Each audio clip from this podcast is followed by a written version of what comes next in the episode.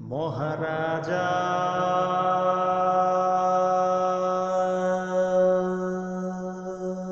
তোমাকে সেলাম। মহারাজা, তোমাকে সেলাম। সেলাম, তোমার গল্প নিয়ে আমরা এলাম, সেলাম। তোমার গল্প নিয়ে আমরা এলাম সেলাম। হয়েছে হয়েছে। থামো বাবু এবারে অনেক হয়েছে। জানি আজকে ভোটের রেজাল্ট কিন্তু তাতেই তোমরা এত ব্যস্ত হয়ে পড়লে যে আজকের দিনটি সম্পর্কে তোমাদের কোনো জ্ঞানই আর রইল না। হ্যাঁ জানি আজকে দোসরা মে, রবিবার পড়েছে আরও অন্যান্য কিছু। কিন্তু আজকে আর কি রয়েছে, মনে করো? বাঙালি তো, তাই না? হুম, মনে করো, ভাবো ভাবো। আরে বাবা, আজকে মানিকদার জন্মদিন যে। আরে, মানিকদাকে চেনো না? হ্যাঁ সত্যজিৎ রায়, ঠিক ধরেছ।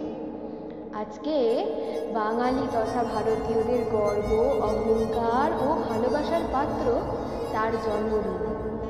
যিনি নিজের সারা জীবনে করা নানান কীর্তিকলাপ দিয়ে বিশ্ব দরবারের চলচ্চিত্র দুনিয়াতে নবযুগের সূচনা করেছেন। আজ আমাদের ঘরের ছেলে মানিকবাবুর জন্মশতবার্ষিকী। এই উপলক্ষে আমি ও তোমাদের আরেক বন্ধু ভ্রমণ করলাম, সে একদম। তাহলে কি বলো বন্ধুরা? শুরু থেকে শুনে নেওয়া যাক। মানিক তার জন্ম second May nineteen twenty one Sukumar Ray এবং সুপ্রভা দেবী হলো তার পিতা ও মাতা। Wait wait wait wait wait Manikda বললাম বলে রাগ করলে নাকি? আরে ইয়ার, মানিকদা শুধু আমি না ওটা ইন্ডাস্ট্রি থেকে মানিকদা হিসাবেই চেনে। সত্যজিৎ রায়কে তোমরা হয়তো সকলে চেনো পথের পাঁচালী আগন্তুক সোনার কেল্লা এইসব নানা ধরনের সিনেমা ও অনেক ছোট গল্পের জন্য।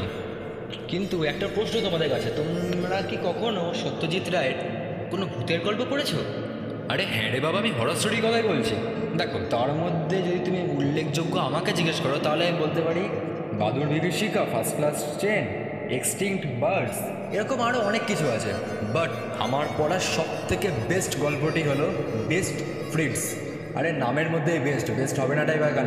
তো গল্পটা শুরুটা অনেকটা হয় এরমভাবে। থাক, পরের দিন না সেটা বলা যাক। তো এবার চলে যাওয়ার শেষে তোমাদের জন্য একটা ছোট্ট উপহার।